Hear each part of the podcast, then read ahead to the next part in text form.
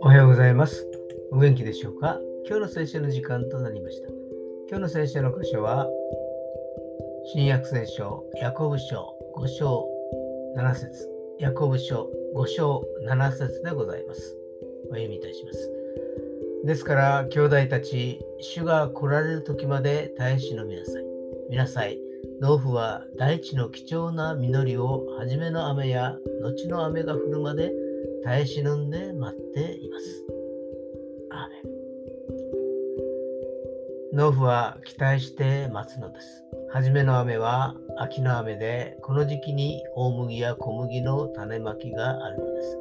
また後の雨は春の雨で、収穫の時に降る雨で、実りを豊かにするものです。収穫を得るために土を耕したり、種まきをしたり、水をやったり、肥料をまいたり、いろいろな作業が伴いますが、最終的な収穫の恵みは主の恵みです。そして感謝して受け入れるのです。